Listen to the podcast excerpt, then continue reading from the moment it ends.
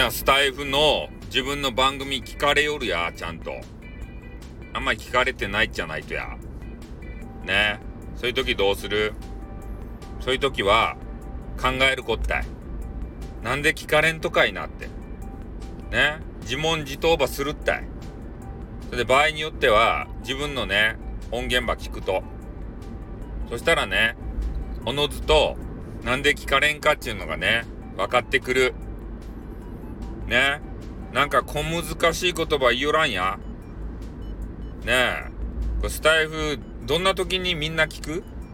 それをね、考えてみたら最大のヒントになる。ね。やっぱなんか、隙間時間とかにさ、ね、YouTube やったらちょっとね、あの、目がつか、目が疲れるって老人みたいやけど、ね、老人にも失礼やけど、ね、あの、な、なんか動画わちゃわちゃするのあんな、あんま見たくないな、頭疲れるな。いや、なんか音声聞きたいよねって。で、えー、財布以外のスプーンとか、なんか年齢層若いよね、キャピキャピしてるよね、耳疲れるよね、みたいな。で、スタイフ、なんか年齢層高いけん、落ち着くよね。同じ年代の人がいっぱいおって落ち着くよね。ね。それで、えー、いざね、えー、どういう番組、スタイフの中で、えー、聞くかというと、おやっぱりね、なんか隙間時間やけん、ちょっと、ちょっとしたね、こう笑いとか、楽しんだりとか、そういうのがいいよね。ね。そういうのが選ばれるわけ。で、小難しいさ、ね、な、なんか変な、ななんとか方程式を解き明かしますとかね。ピタゴラスの定理とか、フェフェルマーのなんたらかんたらとかね。あと、ちあの地球の起源、あの地球が生まれた起源にあの迫るみたいなね。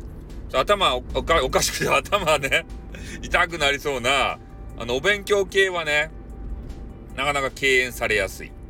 まあ、ハマればね、もうめっちゃ聞くんでしょうけど、でも、スタイフでなかなかね、学問したいなって思わないんですね。だから、まあ、聞かれるとしたら、えー、まあ、あんまりね、こう出したくないんですけれども、あの、記号の人みたいな番組、頭空っぽにして、ね、あの、わしょわしょい、変な関西弁でね、えー、喋って、なんか面白おかしげに、えー、テンション高くね、楽しげにしてる様子、えー、そういうのを見ると、なんかこっちも楽しくなってくるんですね。で、しかも、あの、ゴシップネタとかさ、そういうのって、人の不幸は蜜の味っていうの聞いたことあると思うんですけど、それが合わさるとね、えー、なんかこうワイドショー的な形で、まあ聞かれると。なのなので、まあ、リスナーさんもね、多いような感じが見受けられるということですね。うん。まあ、聞かれる番組と聞かれない番組っていうのはね、えー、やっぱり耳でこう、我々のね、インターネットラジオっていうのは入ってくるもんで、えー、そこで言うとね、やっぱり一時のこう楽しさっていうか、楽しげな番組っていうのが人気が出るんじゃないかなって。中身はうんぬん置いとってですよ。勉強系でも、すごいね、中身良くて、ため、めっちゃためになるやつはあるんですけど、本当お金払ってもいいぐらいの、レベルのね、お話をしてる方いるんですけど、ただいかんせんね、みんな隙間時間に、えー、聞こうと思うもんで、その難しい学問のやつを聞きたいかって言ったら、俺やったら外しますね。申し訳ない。ね、学問系、ね、えー、の方には申し訳ないが、まず、まず第一に外す。ね。それで、次に外すのは、そうだな歌、歌関係、まあ歌聞く人はもう多いかもしれんけど、俺が歌が嫌いなんでね、歌関係外して、占い関係外すでしょ？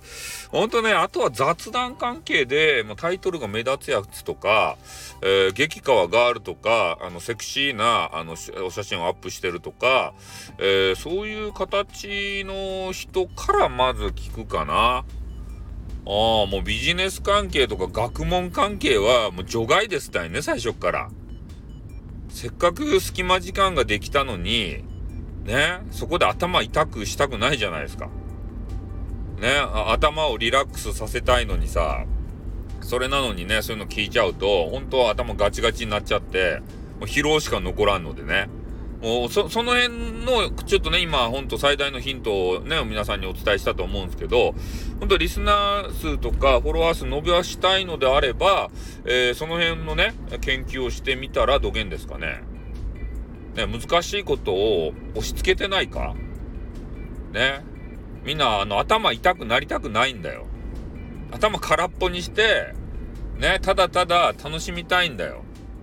頭痛くなるようなことは現実にいっぱいあるけん。ね、そんなことをスタイフに求めてるんじゃないんだよ。スタイフはね、どんだけ楽しませてくれるか。頭空っぽにして。ね、だけど俺みたいな番組が受けるわけですよ。俺の番組って中身ないやん頭痛くならんやんただただ楽しめるやんねそんな感じ。ということで終わります。あってん、またな。